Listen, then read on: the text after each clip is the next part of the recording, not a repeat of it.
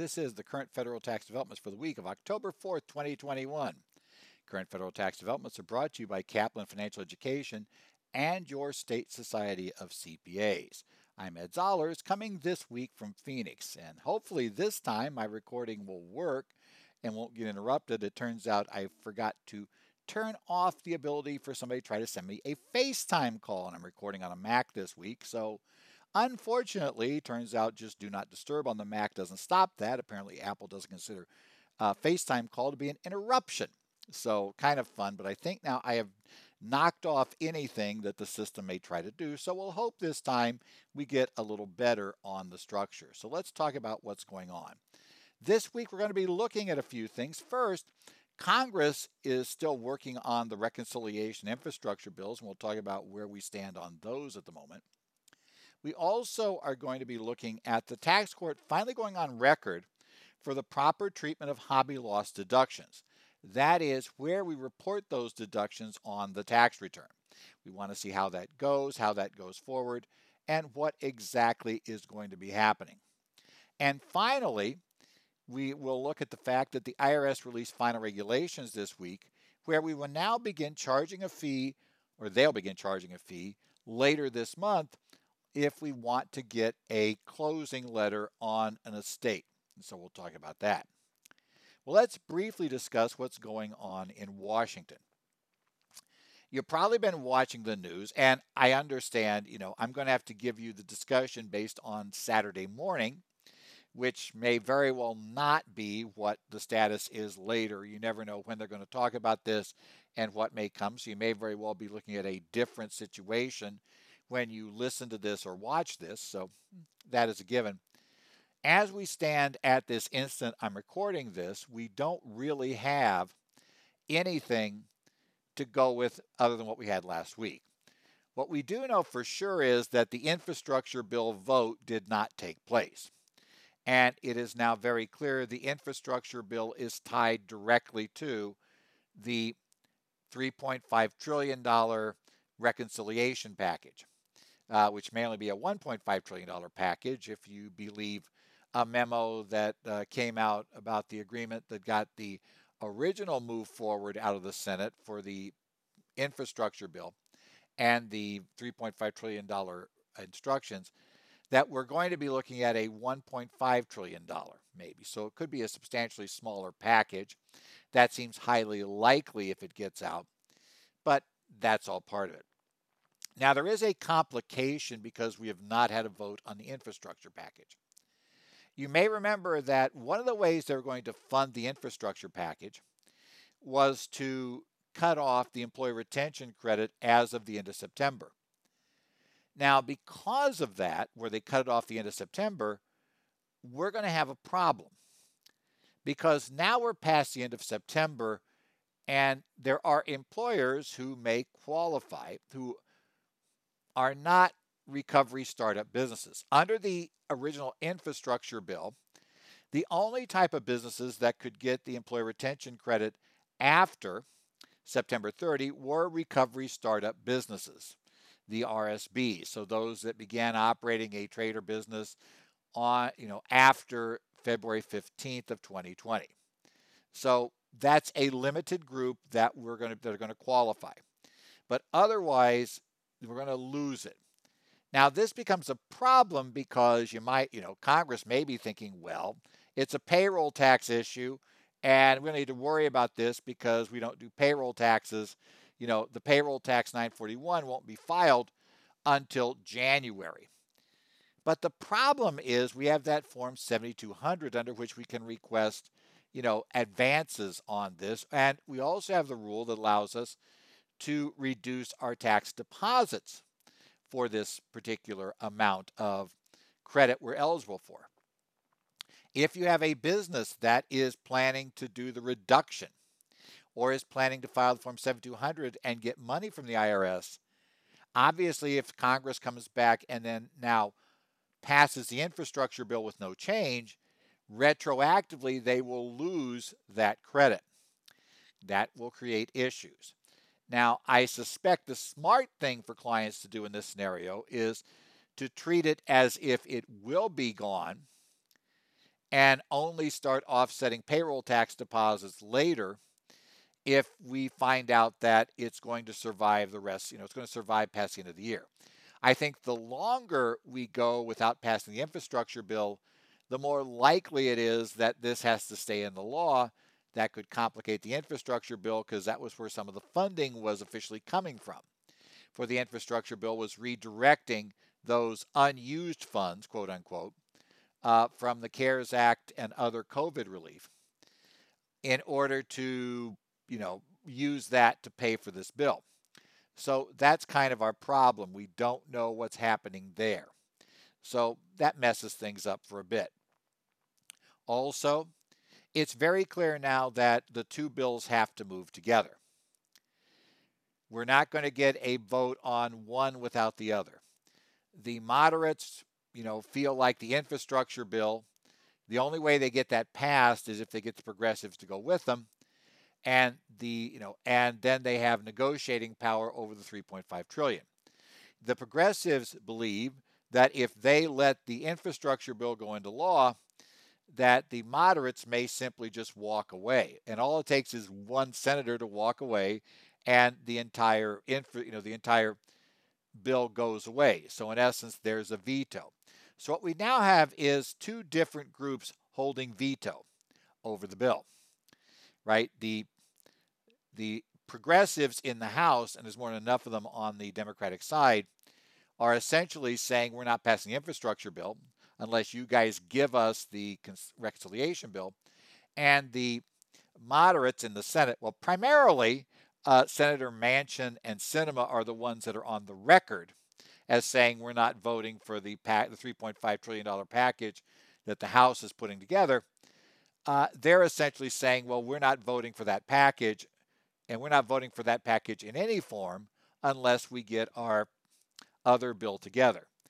Now, this gets interesting, and at this point in time, it's really interesting to see who has the better negotiating position. But it's very possible that both of them just simply walk away from the table and nothing comes. It also seems to me at this point in time, it is very, very likely that any bill, you know, whatever they do has to come down from the 3.5 trillion level. I don't think they're going to be able to force that one through. My guess is that there's going to be some compromises on both sides.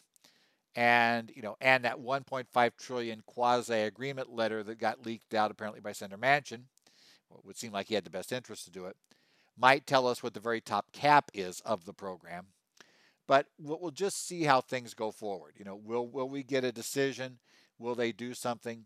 What that means for us though for tax planning which is really my issue I, I got to look at this from a planning perspective and I agree with an article that was written this week in one of Steve Leimberg's letters from Leimberg Information Services. If you subscribe to his packages, one of the things which you got this week was an article talking about planning issues, mainly in estate tax. But I think an overall observation there probably makes sense that at this point, with the proposals on the table, it's highly unlikely that an effective date would move up for anything in the package. So, you know, it's highly unlikely we will see an effective date move forward. So that if there's something like, you know, the changes in various uses of trust for estate planning, things you do and funds you try to move in on and after January 1st of 2022 would be covered by them, it's very likely that date would not move forward. So you can conceive that if this passes and affects you, you'd want to take action before December 31st. But this comes with a caveat. If it's an action you would take anyway, maybe you're going to establish a GRAT, or maybe you're going to establish an effect, intentionally defective grantor trust. But it just the client wasn't rushing around because they know they're not going to die in the next year. A little tough to know how they know that, but they know that. Um, so they, they figure they have time to get it done, and so they're just not moving very quickly well, you might speed that up and get it done. Understanding we'll need to do it by the end of the year. But there are some clients who don't want to do the trust for various reasons, who, you know, don't want to commit as much as they have to commit at that point. And those clients are ones where, well, you know, they'll do it if it's going to be a big savings, but if not, they don't want to commit yet. They want to hold on to it. Those clients are ones where you start talking about what you would do, you start preparing for the option, but you don't necessarily pull the trigger. There doesn't seem to be any risk in not pulling the trigger before December 31st. You know, in essence, you could wait till that day. December 31st is the day you got to make a decision. But there's, and there could be a negative because the client really didn't want to have that. And they really didn't want to have those restrictions on the property. They didn't want to have all that happening. They're doing it just because, you know, it's their last chance to save estate tax. So they'll say, yeah, I really didn't want to do this, you know, for a number of years, but I'll do it now those decisions kind of get put off. Now, the fun comes when we get toward the end of the year. And this is what you got to worry about clients. There are two not good things could happen at your end that we need to react to. Option one, they're still talking. The programs are not dead, but they're also not passed. At that point, the client's got to make a decision you know, look, there is a chance none of this happens. There's a chance that you're going to do this and you didn't have to. Are you okay if that turns out to happen? Or do you consider that to be, you know, a result you just want to avoid? You would only do this if going before December 31st or by December 31st would actually save taxes and out, it would be forced by this law. And if that's your position, then we don't do it if, you know unless you believe absolutely that it's going to pass but that's the client's call. Uh, you know the other option is maybe you that is your position. I'm absolutely just not going to do it unless we're sure it's going to law. And then they pass the law on the 30th of december or we get the final draft it becomes very very very very likely we have you know we have the votes in line we have the president backing it it's going to happen we may need to execute very quickly. Those are the things I think you got to tell your clients, and those are things you're going to be working on. So keep an eye on that in the law. Remember, the capital gain rate was already going to move up. Now, if we move to what's been rumored to be what's in Manchin's memo, that he wants to set the max rate at 28, not 25, I don't know if that moves the date or not. You know, that, that'll be kind of open. You know, will, will we be able to sell later because it was a 28, not 25? My guess is no. They'll say you knew rates were going up. We told you that already on September 13th.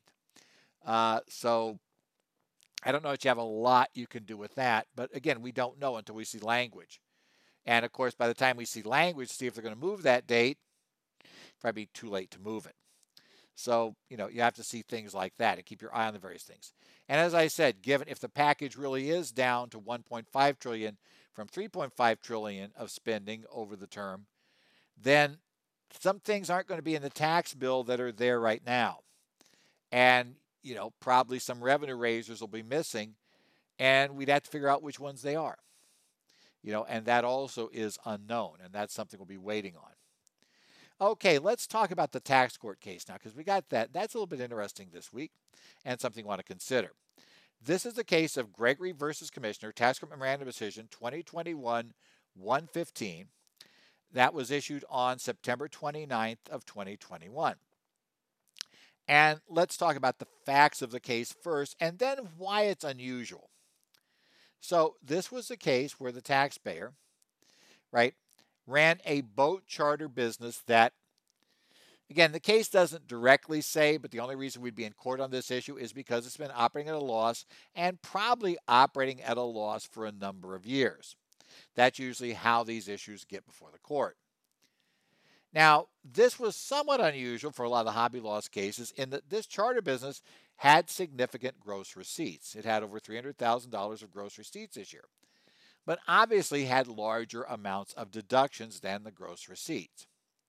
So, you know, a lot of hobby loss cases, they have no income. That's also kind of why this becomes irrelevant too. So we'll get to it that way. The IRS has obviously taken the position that this is a activity not entered into for a profit, what we tend to refer to as a hobby loss, under 183. And the only issue is under 183, the way the law reads, Section 183B, there are two sets of deductions. So we take those deductions that you wouldn't be able to claim on Schedule C and we divide and we do two things with them. You're allowed a full deduction without limit for any item that you otherwise that you would get a deduction for the item even if it wasn't in a business or a for-profit activity. So for instance, these boats, let's say there are property taxes imposed on the boats that are based on their value. If there's property tax on the boat based on its value, that would be deductible anyway. So that deduction, right, would be allowed. So those we get. But then we take gross receipts, reduce gross receipts by those deductions we get anyway. And if we still have remaining gross receipts, then the other deductions, and this under 183B1, we get right up to the extent of that income reduced by those deductions we'd get anyway. But the question before us is where exactly do those deductions get claimed? Right? We know we have deductions, we know they're involved.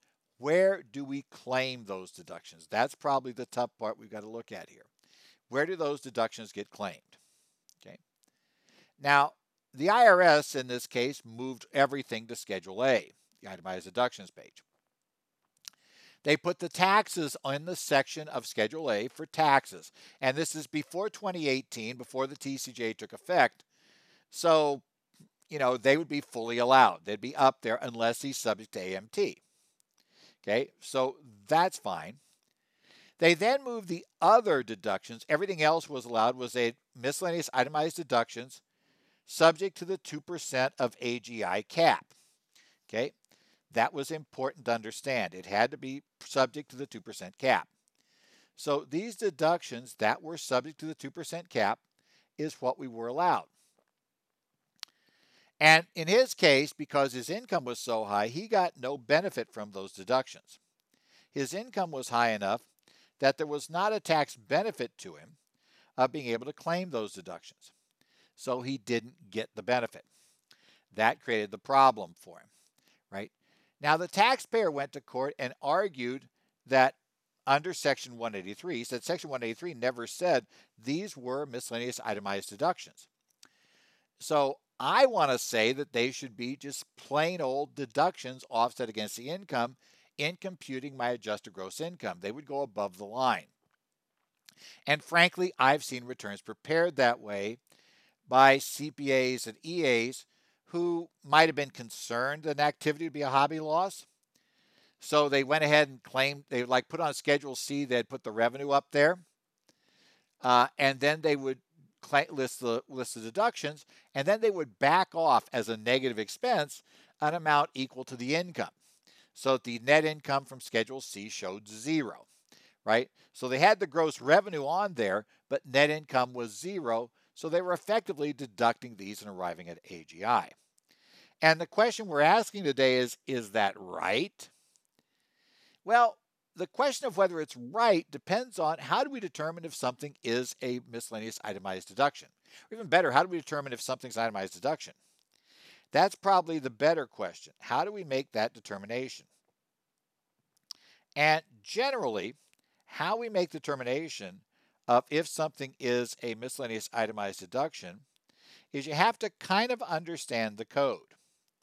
And if you look at the code, you're going to find out that there are different definitions involved in the code, right? So let's talk about this. How do we define this? And the tax court discusses this. I'll take it in a slightly different order. Um, section 62 of the code, which is the definition of adjusted gross income. And it tells us essentially it is gross income, right? Whatever we have in incomes, or income items, reduced by the following list of specific deductions. And you find that under 62A as a list of very specific deductions. So, for instance, deductions under 162 for a trader business unless that trader business is as an employee. That's why employee business expenses are still 162 deductions, but they would go on to used to be would go to a 2% itemized. Now, of course, those go nowhere. But that's why those are missing. We're told that any expenses related to a rental or royalty is also used in computing AGI. Now, we've had a long discussion here under 199 Cap A uh, regarding the fact that rentals can be trade or businesses. And if they are, we didn't need that protection. But we also discussed things like, especially triple net leases, may not be a trade or business. In that case, those triple net leases, uh, even though they're not a trade or business, it's a straight up one off triple net lease.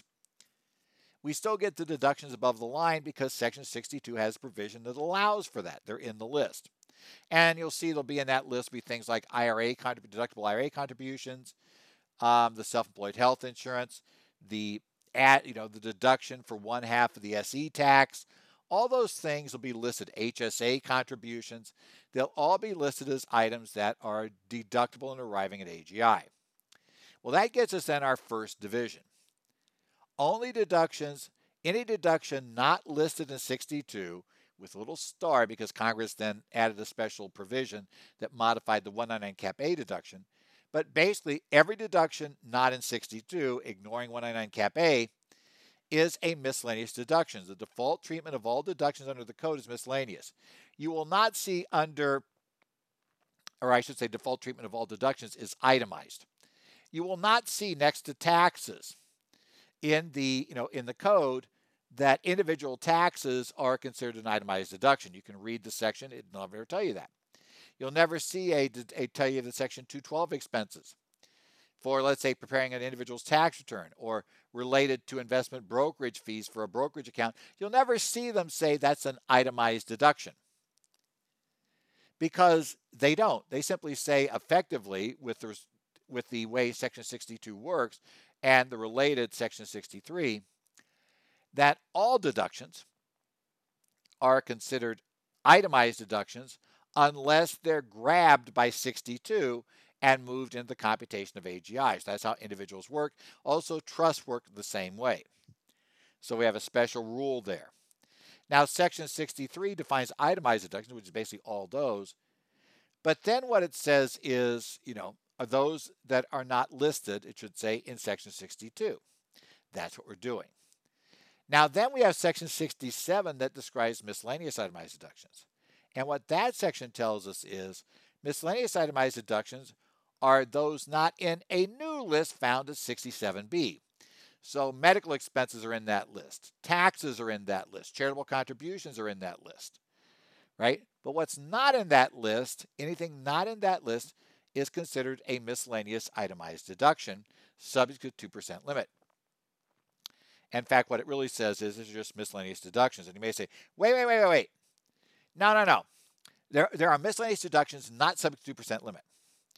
And that's a problem with the tax law versus how the IRS writes forms. Prior to 2018, the IRS had two categories of miscellaneous itemized deductions. And the first category was jobs expenses and certain miscellaneous deductions. Those got the 2%. And then Schedule A had a second category that they labeled other miscellaneous deductions. Those were not subject to 2% haircut. However, per the code, only the ones you listed in that first set on Schedule A were really miscellaneous deductions. The gambling expenses and other things that ended up in the other miscellaneous deductions line, you know, in what were the other miscellaneous deductions line, all of those things were actually listed in 67B as not a miscellaneous deduction. The IRS just figured that was the easiest way to refer to them. So the miscellaneous there is not the legal miscellaneous itemized deduction. It is just the generic use of the word miscellaneous. It's things that don't fit elsewhere. But if you look at your Schedule A now, it doesn't say miscellaneous for that line. That line where gambling expenses go and a few other things, that line now says other itemized deductions. It does not use the word miscellaneous because now the IRS realizes that the legal definition is really important. You don't get miscellaneous itemized deductions, period. So that's now become the issue. So what we really have here is when you really look at this whole thing is every deduction is by default a miscellaneous itemized deduction. If it's listed in the list of 67B, it's no longer miscellaneous. It's just itemized. And if it's listed in the list at section 62, then we can take it out of itemized deductions entirely.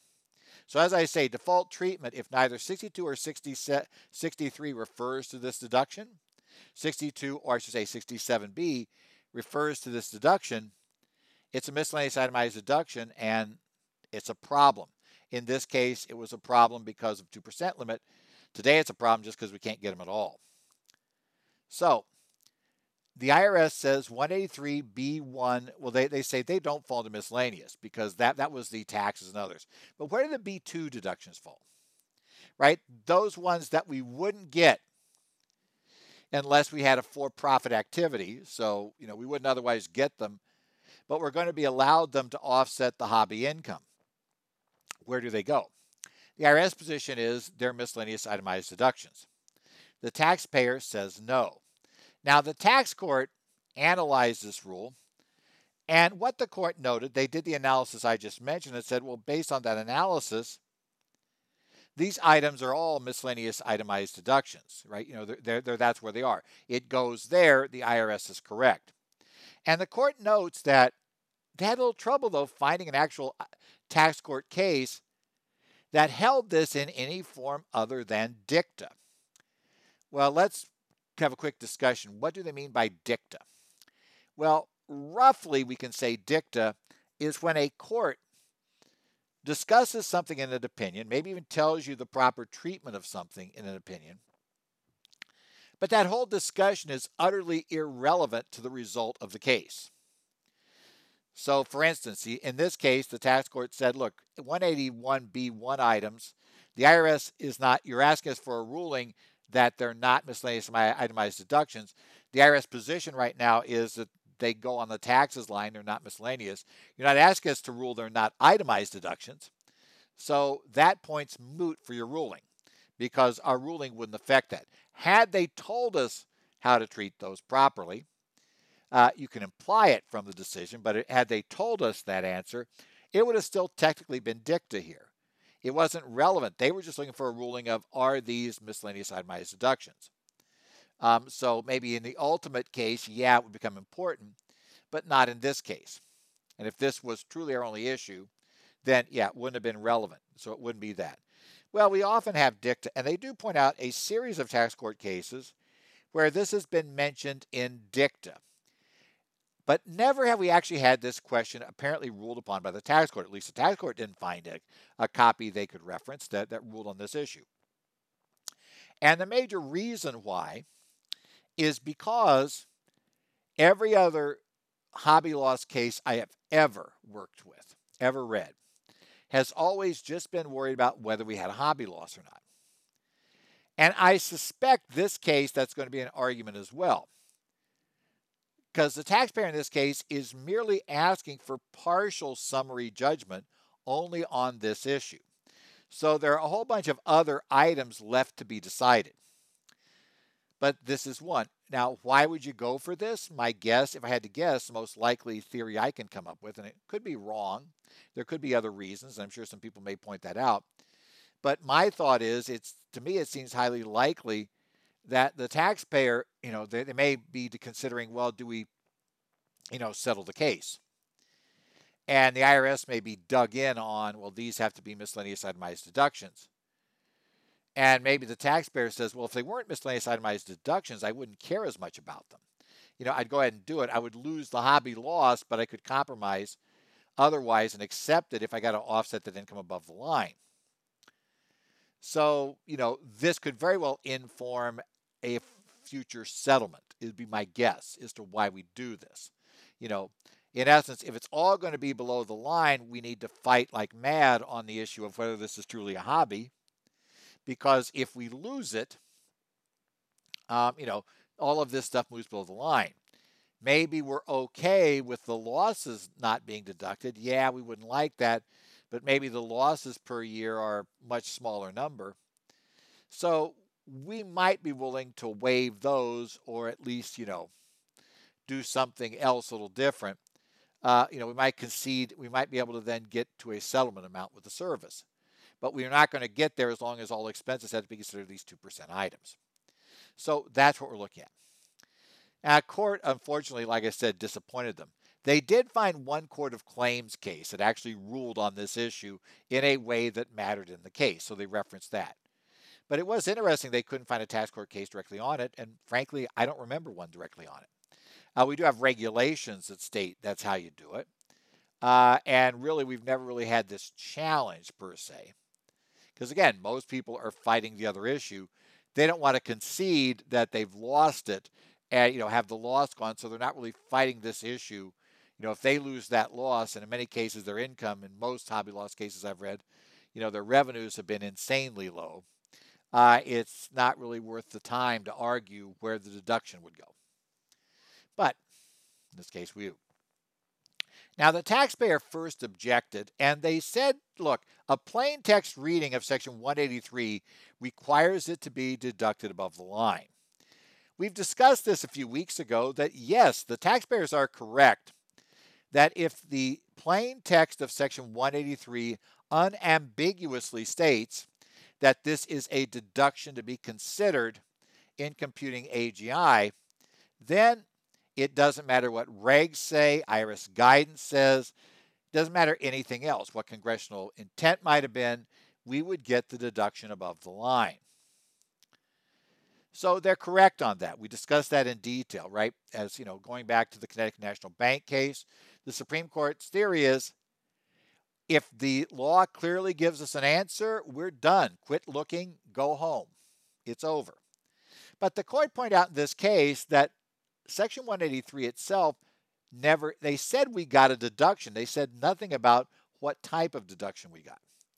It left the question open, just the same as the tax, you know, when you go back and you look at Section 162, it doesn't say if it goes above the line or not.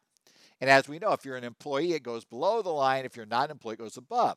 But that's defined in Section 62, not in 162. Right? You know, we, we go look, the deduction for a for an IRA deduction, deductible IRA, that section doesn't tell us whether we get it above the line or below the line. Section 212 for miscellaneous itemized deductions. It doesn't tell us if it's above the line or below the line deduction. 183 is the same way, it's silent. Silence is not unambiguous anything. You know, silence is silence. There's no commentary in the law on where this is deducted. Now, what happens is people read this and they assume, because it would have been deducted on Schedule C, they assume the deduction stays on Schedule C. But again, that's confusing the form with the law. This is no longer a deduction directly under 162. This is a deduction that would be disallowed under 162 because it doesn't qualify as a trade or business operated for a profit. And now it's being allowed under 183. So, as the court said, 183 says nothing about it, and certainly Section 62 says nothing that says this is allowed in computing AGI. So the court says, sorry, it's not plain text. You know, what text says it's deducted above the line? you're trying to imply something from it not saying it's an itemized deduction, but no code section says something's an itemized deduction. So that's our problem. Then they said, well, there's a conflict between section 67 and 183. And they said, if there's a conflict in statutes, the more, you know, the more specific statute, in this case 183 for expenses related to a hobby loss, would override the more general statute, which is 67. And that is a correct rule of statutory construction. You know, if you have a later enacted statute that, you know, is at tension with a previously enacted one, then the more specific statute takes precedence. And that's what's happened. But the court said in this case, there's nothing here for the year in question that makes this a tension issue, right? Both statutes can be fully followed without having any tension between the two. 183 never said it had to go above the line. So the fact that 67 doesn't list it as above the line doesn't really put it at tension. Now, there's an interesting aside that you might begin to wonder if you remember the IRS rulings on excess deductions on termination for trust or estate. Does that analysis change in 2018? Because there the IRS decided, well, Congress left this deduction in the code, but, and we said it was miscellaneous itemized deduction, so obviously it must not be Um, would they come to the same analysis here? I doubt it, but you know, there might be an opening once TCJ comes in, but that gets a little weird, you know, saying, and you know, the argument be, well, 67, the more general now bars the deduction, but 183 allows it. There's a whole lot of issues when we look at things barred as a deduction under the Tax Cuts and Jobs Act. So I'm not sure how far down that road the IRS will go. Finally, they said, well, regulation 1.183-1T is invalid. That regulation states that these are miscellaneous itemized deductions. Uh, the court said, look, we're not even going to comment on that because here, the law is unambiguous and clear. It doesn't matter what Reg 1.183-1T says, doesn't say how it was adopted or anything else because it's irrelevant. If that reg doesn't come to the result that the code comes to from its unambiguous text, then the reg's wrong, but it's irrelevant. It won't help, so we're not touching that one. Now, as I say, now our bigger problem is how do we deal with the Tax Cuts and Jobs Acts and this rule? As I said, what the IRS did with the excess deductions on termination, saying, well, wait, 67G gets rid of the deduction, but they left this in. Could that logic be used for this?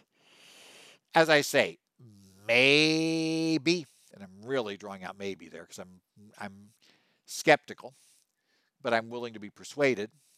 Uh, I certainly say it's a disclosed position if you did it uh, and went down that route and said, well, it's got to be allowed some way because, you know, like you said with this, and you'd reference back to the, uh, you know, statements they put out initially and their justification for in the preamble to allowing the deductions for excess deduction on termination the way they did under the revised regs.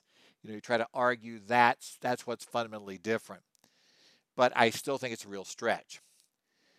The problem, of course, is, you know, make sure you understand that. And what it really says is hobby losses, especially if you have a case like this one, where there is significant income, but they're still losing tons of money. You know, so they're doing something, but the cost is, you know, but the costs being incurred are way more than the income that's coming in.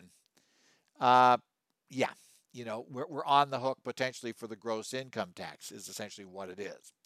So be aware of that. Client should be aware. We do not have a tax court case though that tells us it's it's yeah we're going to have to just include the income in computing AGI, and the deductions would go to Schedule A at best, and potentially nowhere after TCJA. Finally, let's talk about the IRS finalizing regulations for a fee for an estate tax closing letter. And the IRS had already proposed this rule earlier this year. You may remember we had the proposed regulations. They want to charge a $67 fee for a closing letter. A couple of years ago, the IRS put out a notice saying they would not automatically issue closing letters to, a, to an estate any longer. They'll only do it if somebody requested it. They suggested you could use the transcripts. Now the IRS comes back and has said, well, you know, they're not really required. I know that maybe you know your your probate court may like them, uh, but they're not required. So we're going to charge a user fee now for them right? And they proposed a $67 fee. That proposed fee has been finalized. So it will be $67 will be the fee in question. So if you want this, it's going to cost the estate $67 uh, to get the closing letter. Who has to pay the fee, according to the reg, is the estate of decedent or any other person requesting right, an estate closing letter to be issued with, resp- with respect to the estate. May have a non probate estate, as a taxable estate, be really bad, but we've heard about that with certain entertainers recently. Think we go back, to, you know, to a couple of major uh, deaths from entertainers, singers, who never quite got their estate, you know, their wills put together. Uh, so I guess you could have that. They'd probably want a closing letter uh, you know, the party, so probably whoever's been appointed would do it, whoever had the right to ask for it would do it. Now, the fee begins being charged on October 28th. The IRS got a number of comments to reduce the fee or to not charge one for each letter requested because there could be multiple requests. The IRS fundamentally said, look, the only estates that really need this are taxable estates. And since a taxable estate is going to have, you know, what 11 million in it this year, and even next year, if the law change comes in and we go down to five, $67 compared to 5 million is just peanuts. Um, you know, it, it's probably costing you more to get the, you know, to get the somebody to draft up the request for the for the closing letter uh, that's going in now. So they're saying, yeah, we don't have a lot of sympathy there. We've computed the cost based on our processing, and we're going to charge at 67. So it does begin on October 28th. So if you want to save the 67 bucks and you have this issue, and you're in a position to get the closing letter, so the IRS is in a position to issue it, uh, yeah, you want to make sure your request get to, gets to the IRS. It has to be at the IRS by October 28th.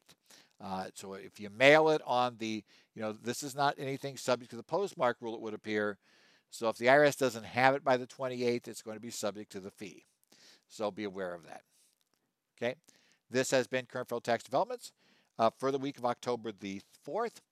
Again, we'll give you next week, hopefully something new, although we're getting close to the deadline. I always get iffy on that final weekend before the a uh, deadline because I need to have time to get this together. And time sometimes depends upon how clients cooperate and still have a couple that haven't got their stuff in and they're always on that. Oh yeah, yeah, yeah, I'm getting it. I'm getting it real, real soon. I'll get it right away. Get it right away. And of course, I'll warn them that now it's too late. We might not get them filed on time, but you all know how that works and you get feeling like, yeah, I should get it done. So might have that problem in a couple of cases. So we'll see if we have a problem next week. But if not, I plan to get back on here. Uh, also, I do follow along, as I mentioned, on the Connect sites for a few state society CPAs I'm a member of. So I follow along on the State Society Connect sites for Arizona, New Jersey, uh, Minnesota, Illinois, and Washington, certain boards there. So if you have any questions there, you can post and I will, you know, if I see them and I think I can help, I'll try to give some information there. I also do on the Not Connect uh, system that's run by the Idaho Society of CPA. So I do look in there. Otherwise, take care. We look forward to seeing you next week when we'll talk about more current federal tax developments.